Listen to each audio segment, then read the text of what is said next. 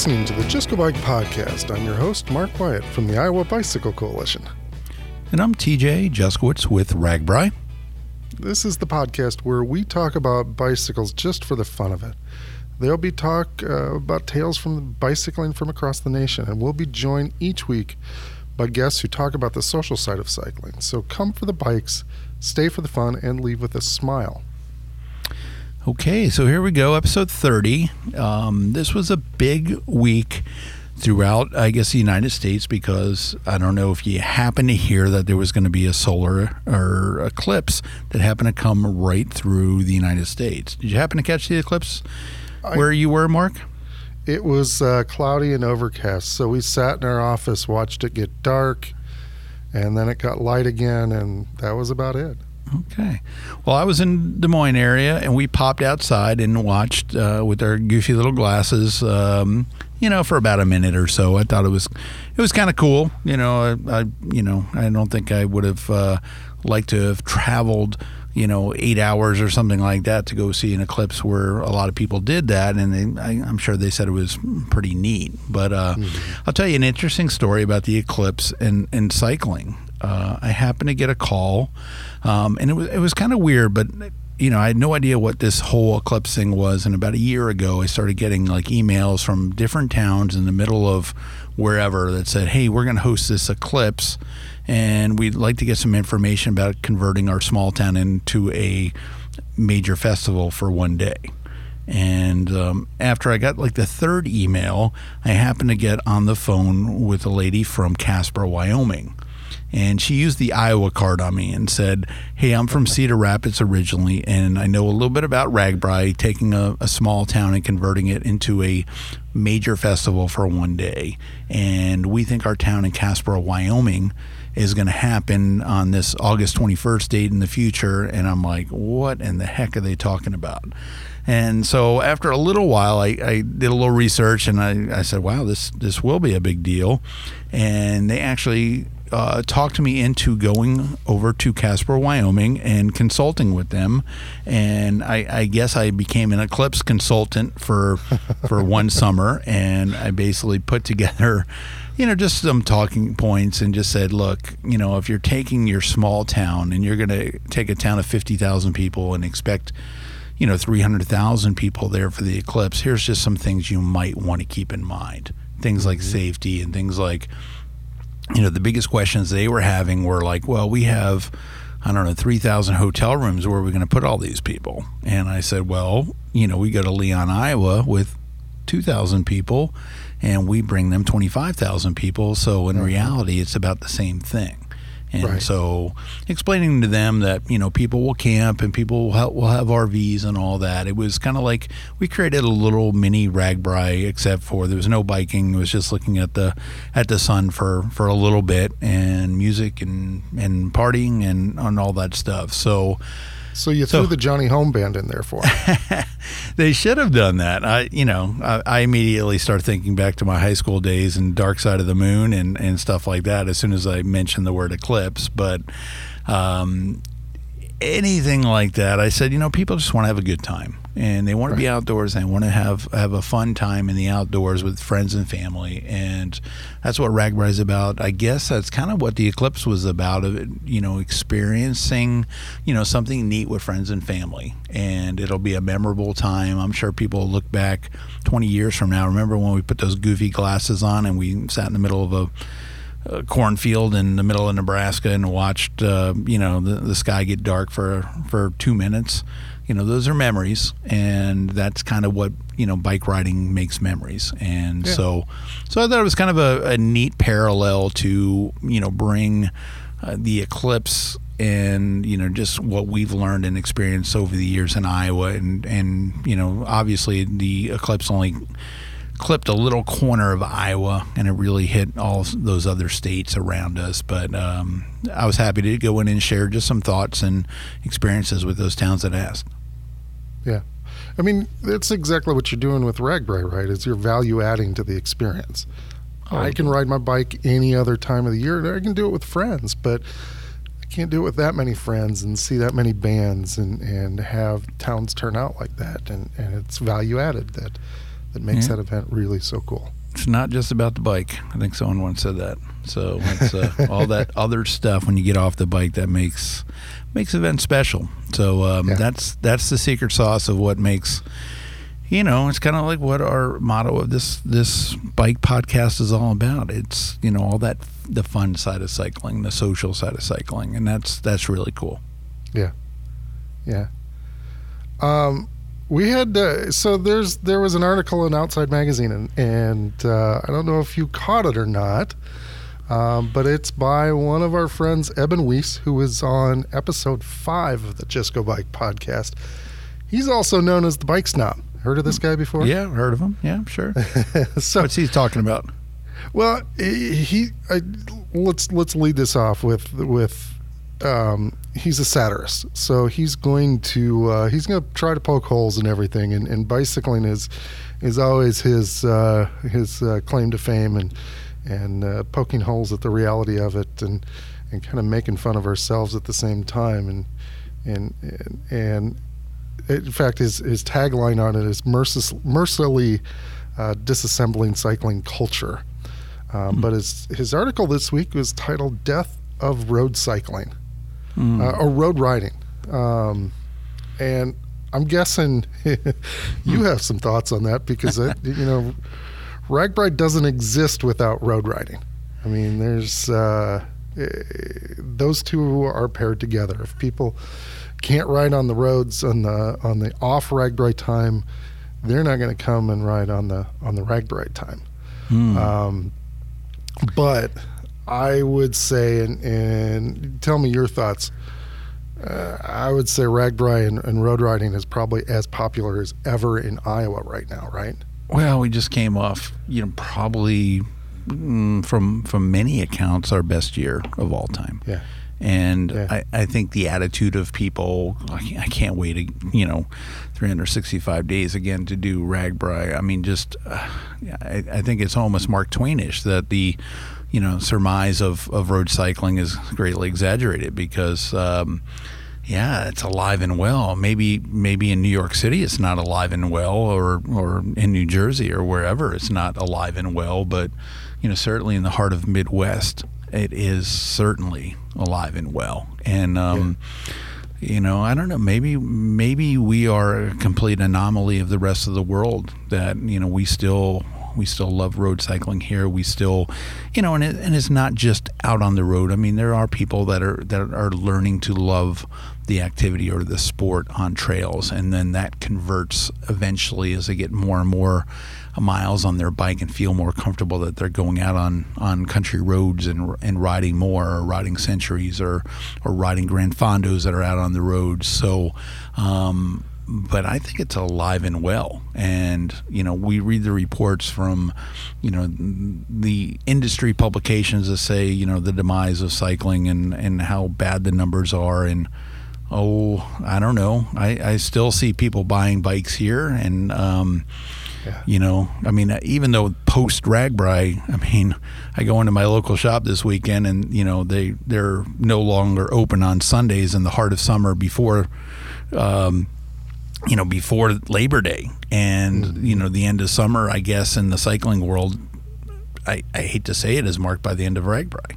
And um, it, it's a w- weird thing to say. Hmm, why wouldn't you be open all the way through through Labor Day? So, so RAGBRAI has a, a major effect on that, but it also has a major effect on people getting out, even when it's raining in in April, getting out on their bikes and getting those miles in on their on their road bikes, not fat tires, not you know 29ers or anything like that. There's a lot of people still riding road bikes. So, you know, I challenge Mr. Weiss, Mr. Bike Snob, come come visit us in Iowa, and uh, I think you will you will have a change of heart.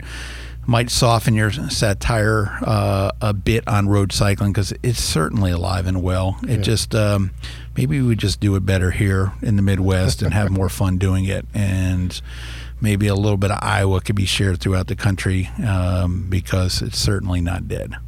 our our economic development numbers. You've done an economic study on RAGBRAI, and I've done one on Iowa bicycling, and I think that might tell the tale pretty well. Um, at least the last time we studied, was what $24 million of economic impact during a week. Sure. That was a ten years ago, and that, Yeah, and and Iowa bicycling, and this is 2011 numbers, so this is six or uh, five or six years ago. Um, Iowa bicycling as a whole is 364.8 million. That's a million dollars Wow. a day, and and so you know RAGBRAI being not even 10 percent of what the whole picture of the economics of bicycling are. Um, even though that's a week, that's that's that's much less than 10 percent of the year. Um, you know that's uh, that's a big deal. Um, that that that the the picture as a whole is is is is bigger than than just that week. Yeah.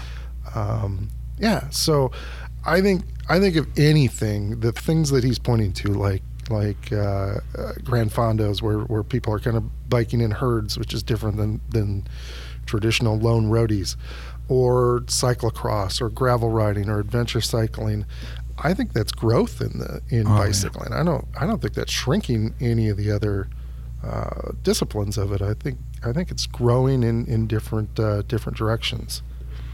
Well, it's certainly growing. I, I went out this weekend with my wife and we, we rode, you know, rode, I don't know, you know, 25, 30 miles or something like that. I mean, our biggest decision is which bike are we going to take? You know, we took road bikes, you know, would we ride fat bikes? Would we ride hybrids or what, whatever? It didn't matter. We just, it was a nice day. We just wanted to get out and ride um, before the chaos of, of school opens up and all that. So, it's certainly alive and well. I mean, it's getting to the end of summer where people get back to busy lives and, and all that, and you know it'll slow down. But you know, next thing you know, we've got we got you know Grand Fondos, we've got other things like that. We've got a, a major event that we're going to talk about on this podcast coming up in just a couple of weeks over in Iowa City.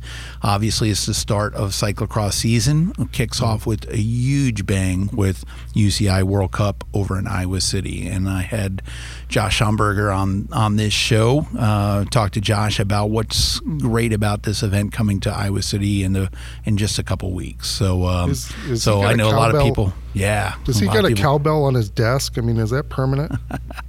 I don't know. And it, I joked with Josh. I said, you know what, Josh, just think back. You know, when I first met you about 10 years ago, you didn't even own a bike. And now the guy's like, you know, he, he's got a cross bike. He's got a, um, you know, he's, he's got several road bikes and, and different things like that. So, you know, we can convert some people that were sedentary as far as cycling and, and, you know, they catch that bug a little bit and all of a sudden we've got converts and uh, he talks about doing the same from some of his wrestling friends and how they've kind of caught the bug so so give a listen to that that podcast that's coming up later in this episode i think you'll enjoy it Cool. Hey, one plug that I'm going to put in before we get to that. Um, we're doing a People for Bikes draft in Coralville. I think uh, Kathy Murphy and Andrea Parrott from Parrot Talk awesome um, that were they were both on last week. Kathy's with the Iowa Bicycle Coalition on September 14th. So this is the Thursday, I believe, before Jingle Cross kicks off. Uh, we're going to be doing a, a People for Bikes draft. Uh, so if you're plugged into bikes and bike business and, and beer, um, they're going to gather at Fuzzy's Taco in Coralville cool and uh, have a networking meetup, which will be pretty cool. Mm. tacos beer bikes sounds like a good combination Perfect. i like tacos hmm. All right, so September 14th, but let's also hear about Josh and, and Jingle Cross and everything that's going on with that. So let's get on with the show.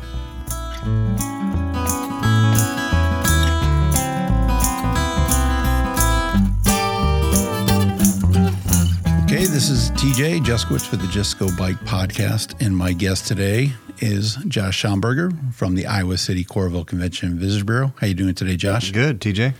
Well, we've worked together on quite a few events over over the years, mainly with with RAGBRAI when Coralville's been the host. Um, but but you're involved in so many different large scale events that you've been able to bring to the state of Iowa and to bring those to the Iowa City Coralville area. The one that we're particularly going to talk about today is the UCI. Well, hold on, can I get the entire uh, name of the It's event? tough. The UCI Telenet Cyclocross World Cup slash Jingle Cross Iowa Iowa City? I mean, how do you how do you refer to the event as? It's the Telenet UCI Cyclocross World Cup. All right. Do you have to practice that a few times? Yeah, it's just like those NASCAR. You know, your buddy Jimmie Yeah. Johnson probably has his own sponsors lined up. I have to do the same. You got it. so, so to the average listener that doesn't know a whole lot about this event, why don't you why don't you tell us what this event is worldwide and why it's important to bring this event to Iowa and specifically Iowa City? Yeah, well, there's three primarily big recognized disciplines, obviously in cycling, and all your your listeners know that. And so you've got that UCI kind of oversees um, the road champ, you know, the road. Uh, Everybody knows the road cyclists around uh, the world. Um, there are mountain bike um, whole discipline, and, and the big one that we're involved in, and we've kind of reached the world uh, radar is um, um, is cyclocross, and so UCI governs it just like they do all other elements of cycling. Um, they work closely, obviously, here in this country with USA Cycling. Uh, the World Cup is is an event uh, that ha- happens about eight times a year. So their series is eight times, and then they end with the uh, the World Championships in. Um, um, this year, I think it's in Norway. I'd have to double check that, but uh, there's it's a series, and and this year we're the first in the series. So last year we were second. There's only two North American sites in the whole tour uh, circuit, and that was Las Vegas and Iowa City. This year it's Iowa City and Waterloo, uh, Wisconsin, which everybody knows is the home of Trek. There's another Waterloo. I thought we just had the only one. Yeah, not the one in Iowa. Okay, just checking. Not Gablestown. So to get this event here last year, give give us a, an idea of how that came about. I know uh, Dr. John Meehan has been doing Jingle Cross for forever, and uh, you know had many conversations with John before you know you guys landed this massive event. So describe you know the elation and, and hosting that event last year for the first time and what that meant to to this area. Yeah, it was a really eye opening experience for a lot of people in this community. Uh, Dr. Meehan, who you've referenced, is a former um, doctor here at the University of Iowa Hospitals and Clinics who moved in 2007 out to Seattle Children's Hospital. His day job is he's one of the leading pediatric robotic surgeons in the world. He travels the world and, and teaches that sort of specialty. Uh, he has a, a pretty unique background in a lot of different things, and one of his biggest passions is cyclocross. And he started Jingle Cross about 14 years ago. Uh, we we were a small sponsor, our CVB, and about through that throughout that time, and and uh, about three years ago, he came and said, "Hey, here's this opportunity to go get a World Cup, and I think we're ready for it. We've done some C1s, some C2s, and so we put in a bid that first year, um, really not hoping to get." awarded, and we weren't um, because of the television production cost uh, line item that was in there. That was uh, taken out in the following year, and none of the cities were required to meet that particular commitment of the bid. And we flew to Koksijde, Belgium, uh, myself and John Meehan and the city manager of Iowa City to formally submit our bid at the Koksijde World Cup race. And uh, we're notified a couple months later that that we received the bid. So last September was the first World Cup, the second only in North America, and uh, the largest here in in uh, in Iowa City. It's awesome. So to go over to Belgium and watch this sport, I, I, I would say that this sport in Belgium is com- comparable to like our American football. I mean, that's, and so the heroes of cyclocross are their LeBron Jameses or their Steph Currys, and um, we haven't quite seen that culture shift here in the states. Uh, do you ever see it getting anywhere close to that atmosphere? Because I, I see some lots of fun happening when when I was at the event last year in Iowa City. Yeah, I think so. I mean, more and more. I mean, everybody that um, I've spoken with in this community and from some of the survey and the feedback we received, uh, you know, they're hooked now. I mean, we have a local company here, Integrated DNA Technologies, that their entire team is coming back out. They had so much fun and they were introduced to the sport this way. When we were in Koksijde, Sven Nys, it was his last race and he won the, the World Cup there. And it was insane to be standing there in Belgium when you have really about 60,000 people surrounding the track watching this cyclocross race. And it's not uncommon for them to get upwards of close to 100,000 people at those races. Uh, so it is uh, like America's pastime, baseball or football here. That's what it is over there. So to experience that and then to come and try and replicate it um, was awesome and one of the most enjoyable experiences I've been a part of. And for anyone that hasn't gone out and watched pro cycling, I mean, I was at the Colorado Classic this last weekend, and, and basically, you know, they're off, and oh, here they come again. Right. And you know, it's kind of hard to get enthusiastic about a race that you might see for you know 30 seconds go by. Right. Um, the eclipse will last longer than than you know a pro race. So seeing people getting into the race, I mean, just the vibe of you know cheering from first to last, every every racer that's climbing a Mount Krumpit or or anywhere on the course. Uh, I mean, it, it was kind of like watching a football game or a tailgate party happening at the same time. And I think anyone that hasn't had the opportunity to come out and experience cyclocross live. I think they'll come away of saying that was awesome. Yeah, it is different. You know, you are exactly right. When you go watch these professional road races, they're they're there and they're flying at 30 miles an hour and they're gone. They're gone. You know, maybe you're lucky 30 miles an hour.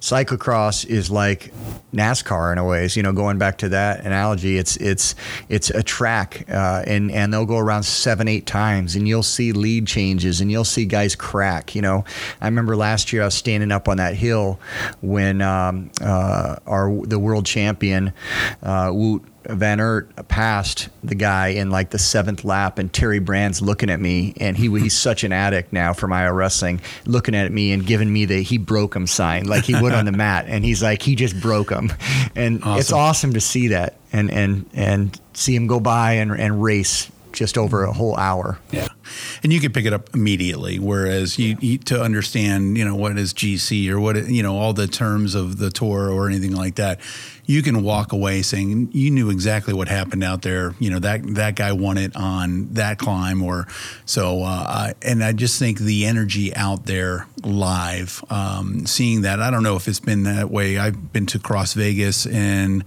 it was kind of um, kind of pedestrian, if you will. I mean, it was on a golf course. It didn't seem like it was that exciting. Then coming to Iowa City and watching it at the Johnson County Fairgrounds and the Jingle Cross course, uh, it just was a complete different vibe and it felt like you know people were totally into it, and it didn't matter again, you know, if it was the best, you know, Van Aert or or you know the person that was you know two minutes behind. They were cheering loudly, and I'm sure the racers all just appreciated the the energy that was fueling off the fans. Yeah, that, that was what was most special and rewarding about all the hard work and sweat we put into putting that event on was was hearing uh, the Belgians and the folks from all the countries uh, from the Netherlands really rubber stamp our course and say that was a cyclocross course. And we had one of the most famous journalists um, from from um, from Europe who uh, came up to another gentleman on our team, Ryan Jacobson, and said that Mount Krumpit there that is already legendary, and uh, that's cool. You know, yeah. they're like this was a hard course, this was a true cyclocross course, and they loved it, and they're all coming back. So I'm sure last year they probably had to take out and say they had to Google where, where the hell is Iowa yeah, City? Yeah. And I mean, you when you think of the states of hosting, you know, massive national championship events, obviously we host wrestling events in Iowa City, and yeah, and, and but I'm sure some of the cyclocross people had to say, okay, where is this next to New York? Is this California? Where where is Iowa City? So now they have an understanding of where Iowa City is. They do, and that was actually pretty cool. Somebody sent us some uh, some analytics on the web that once we were announced in January of 2016, the we, the Iowa was the highest rated search item in the countries of Belgium, Germany, and Netherlands. Oh, cool. People wondering where Iowa was. There you and, go. And uh, we just say, oh, we're, we're just part of Chicago. Yeah, yeah, suburb. Just a little suburb of Chicago. Very so it's not just about racing for professionals as well. There's some other events that you've incorporated in to get the the average Joe, if you will, out, um, you know, involved in the event. You want to talk about? I know you got a, a gravel grinder and a, and a fondo involved, and I think we got some pretty high profile people that are also going to be kind of the grand marshals, if you will, of those events. Yeah, we do. You know, we have um, uh, a fondo that'll take place on Sunday morning. It'll be a 70 kilometer road and gravel loop options. Uh, we just confirmed that George Hincapie is going to be Awesome. coming back, 17 time Tour de France participant. Um, he'll be um, coming back and leading the fondo. Last year we had Christian Vande Velde. Uh, Steve Schlanger and Tim Johnson will be out here. They're broadcasting for the entire weekend, uh, the race. Uh, so it's it's a big deal. And then uh, to your earlier um, comment, yeah, there's a lot of amateur opportunities. Uh, last year, I believe there were over 3,000 different registrations for amateur events throughout the whole weekend, uh, which is pretty significant. Um, there's uh, races for people of all abilities. I even got out there and raced last year in the Masters Men, uh, All which was probably not the classification I needed to start my first cyclocross racing, but it was awesome, and um, I'm looking forward to doing it again. And this year, actually, something that's really cool is they we've started a relay. So there's a four-person relay where everybody will do one lap on the World Cup course, and you'll tag, and it'll be the next person, and uh, we'll have a men's, women's, and co-ed division. And I'm trying to get Terry and Tom Brands and Luke to be my partners in that. That'd be, that'd be a good team. So you mentioned a couple of just absolute luminaries. Um, you know, obviously Hincapie is known worldwide, but the other people announcing, you mentioned Tim Johnson. I got to ride with, with Tim out at uh, the Seattle Classic and the Bike Leadership Conference, and we talked about Iowa, and he was just, you know, he said, you know, obviously Jingle Cross has got a soft spot in everyone's heart that have that have actually, you know, raced in the past, but you know, he was just beaming about what a what an awesome place to have this this World Cup event, and they did such a great job, and he looks forward to coming back. So it's good to hear that Tim's going to be on the broadcast team. He also works for People for Bikes, doing a lot of good promotion of bike advocacy throughout the country. So, so good to good to have Tim back um, back in Iowa. So gravel grinder, Grand Fondo, come you know be a spectator how do you how do they get tickets for the event is there a, is there a cost to come watch cyclocross racing Yeah, the whole weekend is free with the exception of Sunday, and it's a five dollar ticket. So can't beat that you cannot beat that. Uh, Friday and Saturday are all free. You can come and have fun. We have these huge screens. We'll have the football game going on Saturday.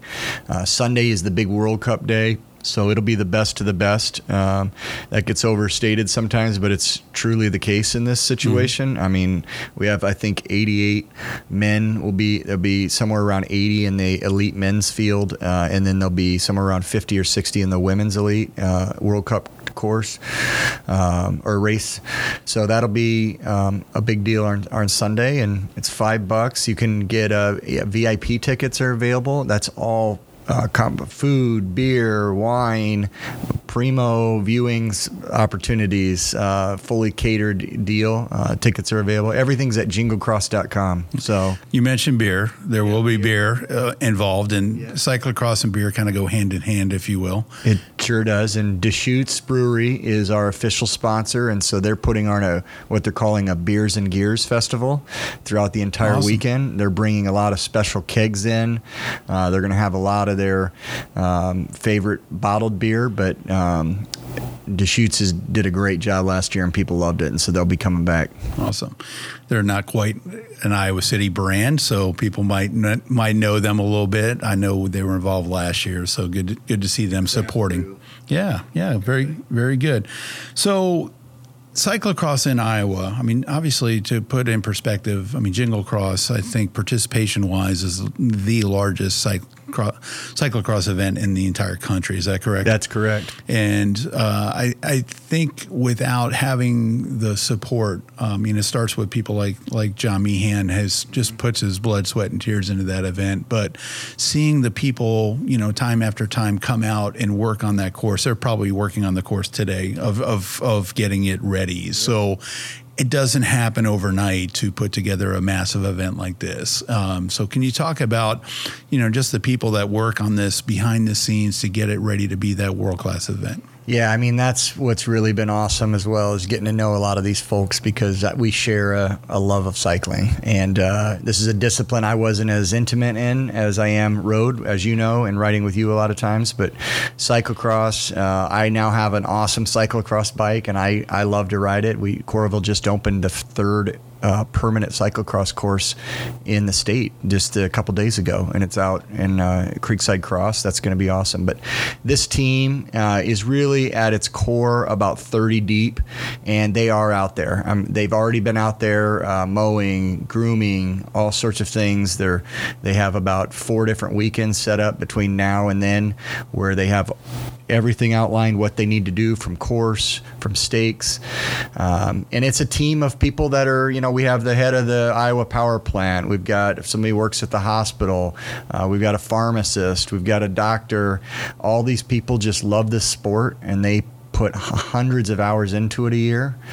Um, and it's it's just pretty special the way this community comes together for this particular event. And they're all riding the amateur races. They're great riders, and and uh, it's been a lot. It's been a lot of fun. At the end of the day, we'll have probably two, three hundred people out there that'll be volunteering and crossing guards, and the shifts are already filling up. And that's during a Iowa home football game weekend. So shows you how much they love this sport. So lots going on that weekend, and the weekend is September fifteenth through the seventeenth, with the seventeenth being the UCI World Cup uh, event. So, and that's typically held on a Saturday. So it, it moved over to Sunday to kind of make sure we're not in the middle of uh, Iowa football, kind of a big thing around here. Yeah, it is, and we have had it here on a Saturday, but in in Cyclocross World Cup, it's it's actually preferred to be on a Sunday. So it actually worked out better for UCI for us to move it. Um, but yeah, we we weren't going to go head to head with uh, with Iowa football. Smart, smart, smart move. Okay, so obviously a big event, um, another amateur event coming up, if you will, um, at the end of that month, or or actually the beginning of October. Now will be the Grand Gable. Yeah. And you know, again, you mentioned the Brands brothers before, starting to get in, into cycling. Obviously, with with Dan Gable, the you know, I mean, just comes to mind. I mean, fitness and and wrestling, and I mean, I know uh, Coach Gable is so uh, excited to have people, you know, getting into shape and riding. And so this is the fifth year of the Grand Gable, and from what I heard, this could be the last Grand Gable. Yeah. So uh, you want to tell us uh, a little bit what's in store for this year's Grand Gable? This is the fifth year, and it is unfortunate that it will be the last year. You know, it's just um, um, it's just a, a great great ride, but it's it's really been targeted, and it's been the folks that have been coming back are those that really want to punish themselves on a hundred mile century. Mm-hmm. you know, and I, I don't want to. I know there's a lot of great rides around the state. I love the Bakun ride and all these sort of rides, uh, but I, I can't take a, a, a ride that's got Gable's name on it and offer beer and bacon every ten miles to kind of grow it into more of a social deal. Sure. I wanted to make it a hard ride, and that's what it's been. And you know, and we've we've had a good steady core there of six, seven hundred riders a year. Uh, but it takes a lot, as you know, to put these things on. And we've got some other things in the works, particularly in cycling, that we'll we'll announce um, down the road. But Grand Gable's been a lot of fun. Uh, it, we moved it back a month. It's always been on Labor Day, so now it'll be on October 1st on a Sunday. And I actually went out yesterday. I'm sorry, Sunday, and I rode the entire 101 miles, and it's an awesome course this year. Um, it's got 3,255 feet of climb, uh, so it's a little hillier than maybe some of the other ones, but they're great hills. And uh, as long as we don't have too big of a headwind, people will knock this thing out. So I've got four of them under my belt, and yeah. it's the the biggest medal I've ever seen in my life. It hurts your neck when you put it on. When when actually when Coach Gable puts it around your neck, it's yeah. um, it's such a great accomplishment. And I put it next to my my wife's marathon medals, and it it like you know like tilts the entire medal stand. So, uh, but that's the if you accomplish that event like I have for for four years in a row, you you earn that medal. Yeah and to see Coach Gable out there shaking hands and taking pictures, it's uh, it's been a great run. So hopefully everyone will come out. Let's get over a thousand people out to to send this event down down the road. Yeah. yeah. So you haven't always been a cyclist. You haven't, you know, really started uh, getting into cycling until just a few years ago. And I, I, I want to say that uh, RAGBRAI was a, a, converted you, I guess, into a cyclist by you know working the event as a volunteer, uh, getting involved with your job, and to see you today. I, how many bikes do you own now? Probably as many as you. Yeah. I, you know, I think I have five or six, but I started in 2006, yep. right after RAGBRAI. I did the training ride and I was hooked. done. I think you didn't you borrow. I uh, borrowed Nate Kaeding's mountain bike when we did the pre-ride from Marengo to Coralville Yeah. that year, and I about freaking died because I didn't take water, I didn't take anything, I didn't have the right shorts. Yeah. I thought this is oh what the heck? It's like 55, 60 miles, no Yeah. big deal. No, no, no. So you borrow Nate's bike. Now Nate wishes he can keep up with you. I think. Is yeah, that he kinda- no showed on Sunday. He owes me and Eustice ten bucks. There you go. So it's it's good to see that, and you know I've seen RAGBRAI convert people.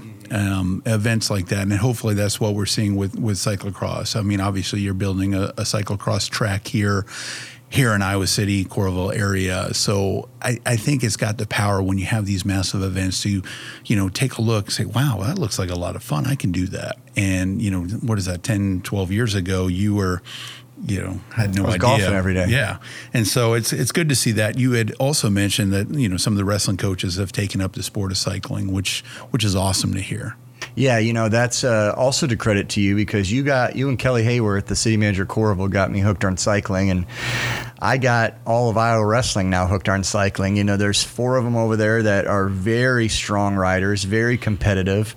Uh, Terry has more bikes than me now. I mean, every other day he's buying another three thousand dollar machine, whether it be a cross bike or a road bike, and they ride all the time now. They're always either at Sugar Bottom or we're going on a, a 30, 40, 50 mile ride, and it's awesome. I mean, the wrestlers love it.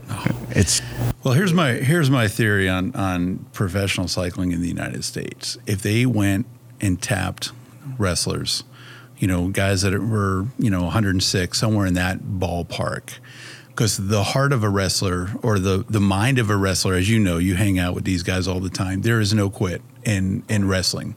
And when you're you know struggling at the top of you know one of these mountains in France or to have that mentality, and obviously it takes a lot of physical ability as well, but the no quit in wrestlers, and I don't know why USA Cycling doesn't go and tap some of these wrestlers and say, you know, these guys that are, you know, under 120 pounds, guys like like Luke Eustice who went out and killed uh, across Iowa, and what what has Luke been riding three years, and and guys that have ride their whole life, he goes out there probably you know, Luke's still learning the the the sport, and he just kills it.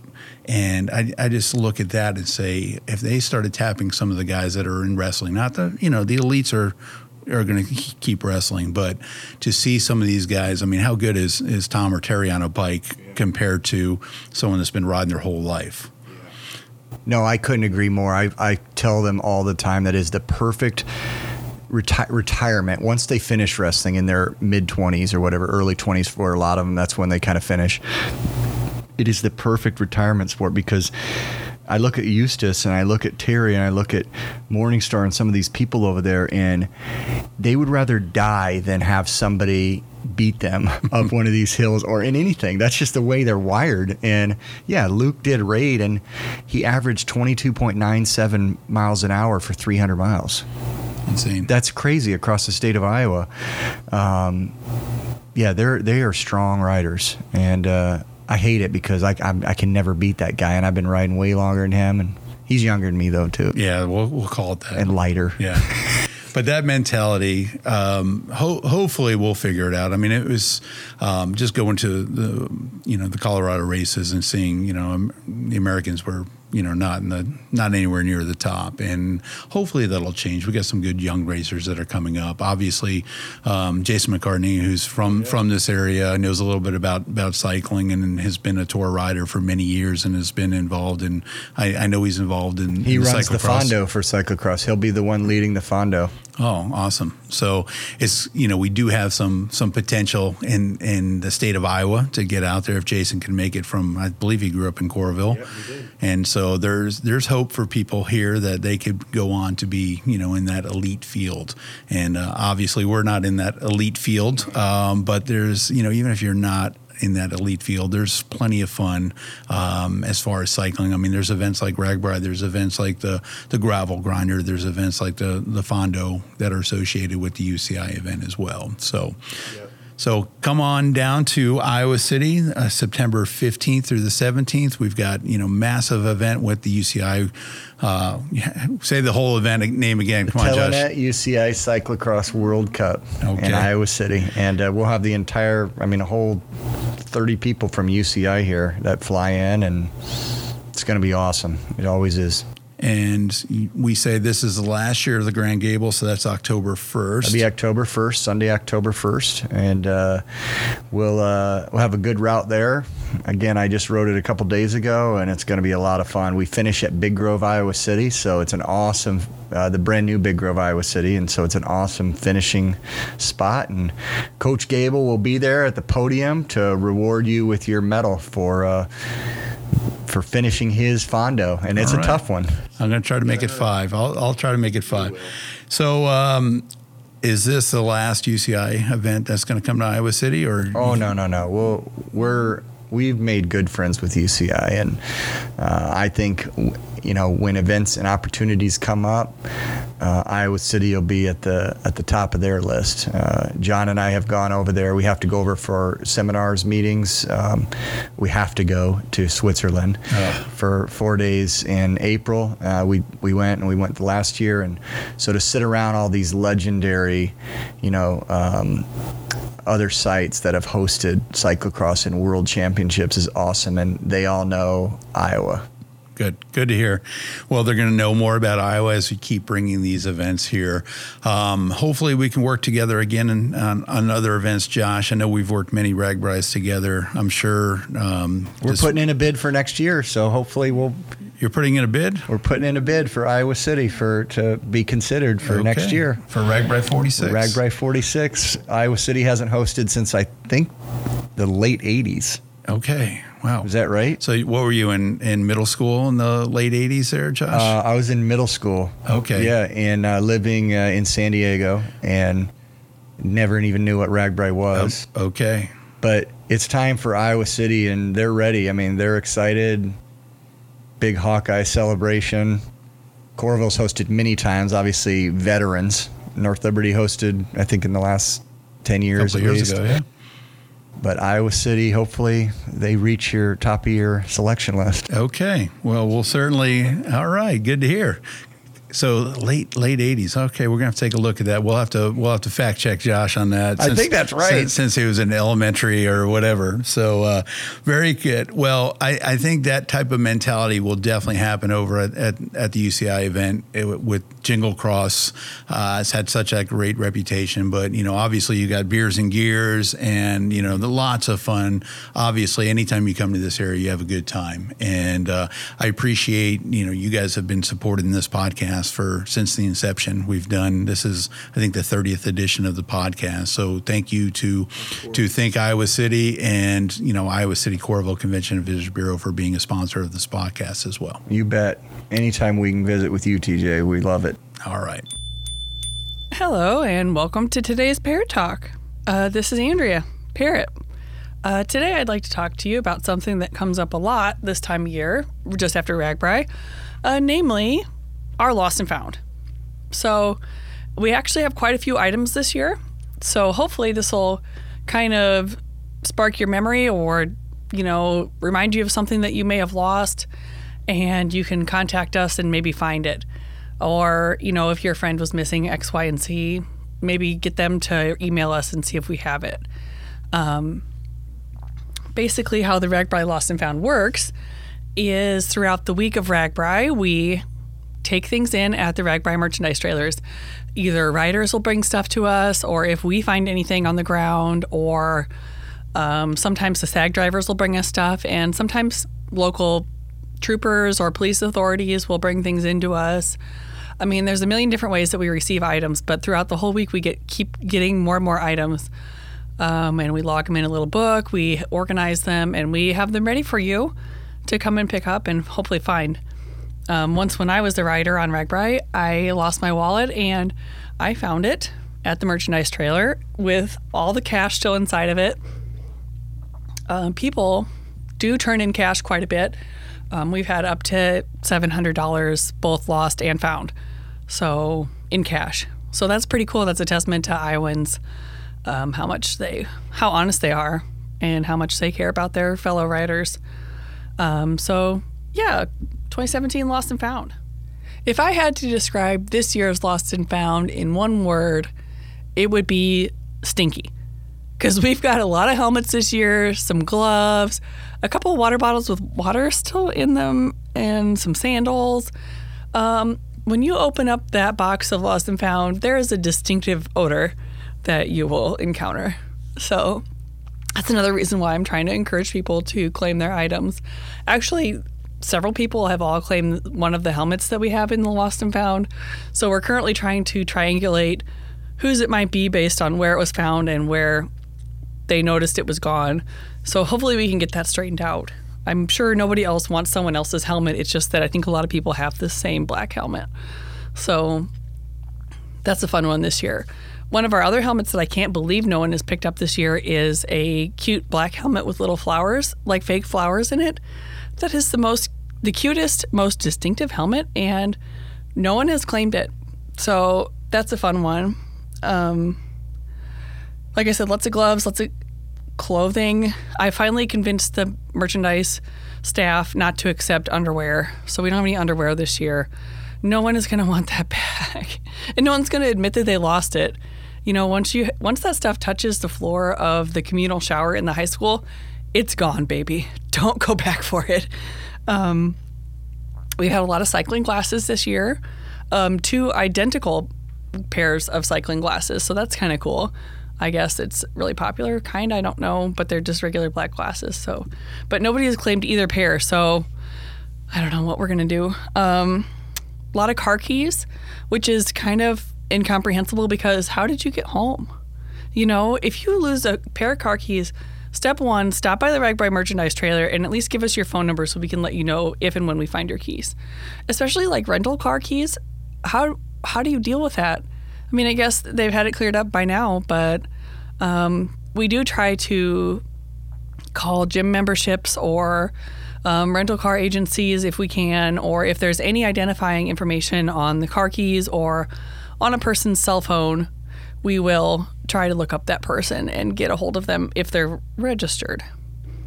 Um, another question we get a lot is what do we do with the stuff once we are pretty sure no one's going to claim it? Well, we do hold it for a year, and in some cases longer than a year, depending on how energetic we are. Um, and then all the quote unquote good stuff we give to the dream team, all the cash we give to the dream team, all the unclaimed cash. So we do donate that, or we donate it to Goodwill beyond that if it's something we don't think the dream team could necessarily use. And then the rest we trash if it's really, sometimes we get stuff that's truly just junk. So we will trash some of that stuff.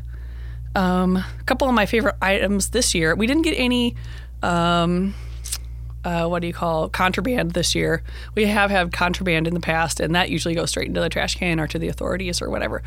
Um, but this year, my one of my favorite items is a large flag that would go on the back of a recumbent, and it says "ARG" on it. so that's my favorite item, and I cannot believe that no one has claimed it. So if you're the owner of a missing ARG flag, um, let us know. Um, actually, I should take a moment to say what the official way to contact us is for missing RAGBRAI lost and found items, which is email Mariah, my coworker Mariah, at info at ragbrai.com, I-N-F-O. So that's the easiest way, and she'll collect everything together because it, then it's just easy to have a big. She is the knowledge base of what we have left, where it came from, um, and you know, can help ship it back to you. And she was, I just saw her shipping something back today, so we are still sending stuff back. Um, my other favorite thing that we found on the ride is um, it's a flexible flashlight that I think you would attach to some of your camping gear, and it's called a Black Mamba. So I love, I just love the name. It's a Mamba. So if no one claims that after a year, that one might be going home with me. So we'll see. So then I guess I'll follow that up with my number one favorite lost and found item of all time, which was a sort of an olive green duffel bag that we found about two years ago. Um, and it just sort of traveled along with us the whole week. We had no idea whose it was. It didn't have a tag on it or anything. But um, I start going through it. At, at, the end of the year, we kind of look through everything. Um, and I open up the bag and I pull out a Mellow Johnny's jersey. and then I pull out another Mellow Johnny's jersey. And then I pull out an Air Force One bathroom kit and a Rolex. And I'm like, TJ, you need to come and look at this stuff. And lo and behold, it turns out to be Lance Armstrong's duffel bag. And what happened was it he was trying to get something out of his duffel bag and he pulled something that has happened to many of us, I'm sure, and he left it on the top of the bu- the bus and they drove away and the bag fell into the ditch. And some really nice person found the duffel bag and he was a he wasn't riding RAGBRAI that year, but he has ridden RAGBRAI before, and he was such a kind soul. Like he knew how important it is to get your duffel bag back. And so he looked through the bag a little bit and he saw the Air Force One bag. So he went and checked with the Air Force team. He went and checked with just every team he could think of. Now, he didn't necessarily, know, I don't know if the Mellow Johnny's bus is labeled, so he didn't check with them, but he brought it back to us and he checked back in with us later and he left his little business card in there so I could get a hold of him. And he was just so concerned. So I put him in touch with the Mellow Johnny's team, and they sent him a bunch of autographed um, jerseys and T-shirts and fun things from Lance Armstrong. And that is the best voicemail I have ever received. When this gentleman found or received the package, oh my god i can't believe you sent me this. It was so fun to reunite lance with his bag and then um, this guy got rewarded and it was just such a fun experience with the lost and found. So that's my number one favorite lost and found item ever. Um, but any anytime someone can get reminded with their cell phone or with their um, lost bike computer or anything it's always a good moment because people are used to losing things and not getting them back and it's just really fun to put them in touch. So um, basically, that's the wrap up of what we got for Lost and Found this year. If there's anything in particular that you like, I again, info Mariah or email info Mariah, email Mariah at info at ragbrai.com. Um, if you have any questions for Parrot Talk, email us at justgobikepodcast at gmail.com or you can send us a message on social media at justgobike on Instagram, Twitter, or Facebook. And I would love to hear from you. If you want to send a message to me particularly, you can tweet me at ragbrai underscore Andrea, and I'll be happy to squawk back at you. Um, I hope you have a lovely week. Um, bye.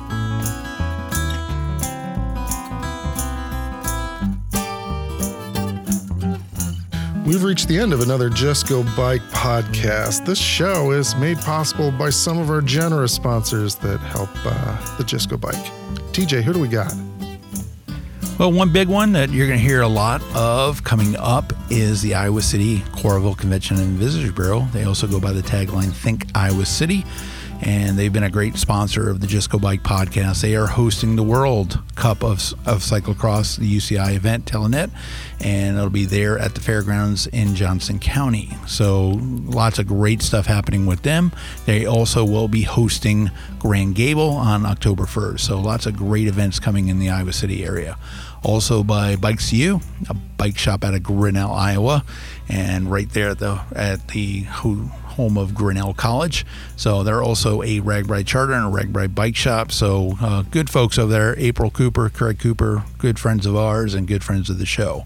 And last but not least, Primal Wear. And Primal Wear is based in Denver, Colorado. They are the official outfitter as far as cycling apparel for RAGBRAI and got to spend some time with them lately over at the Colorado Classic. Good people over there. Just if you're thinking about getting some custom cycling apparel, look no further than Primal Wear. You can find our show notes at justgobike.net. What do you want to talk about on this show? We want to hear from you, so find us on Twitter, Facebook, and Instagram at Just Go Bike. Be sure to subscribe to Just Go Bike at iTunes and Stitcher and Google Play, and join us next week for more. I'll leave you with one of my favorite quotes, and this one is one that I say pretty frequently. Stopping is, is just as much fun as going. Thanks for coming to the Go Bike podcast.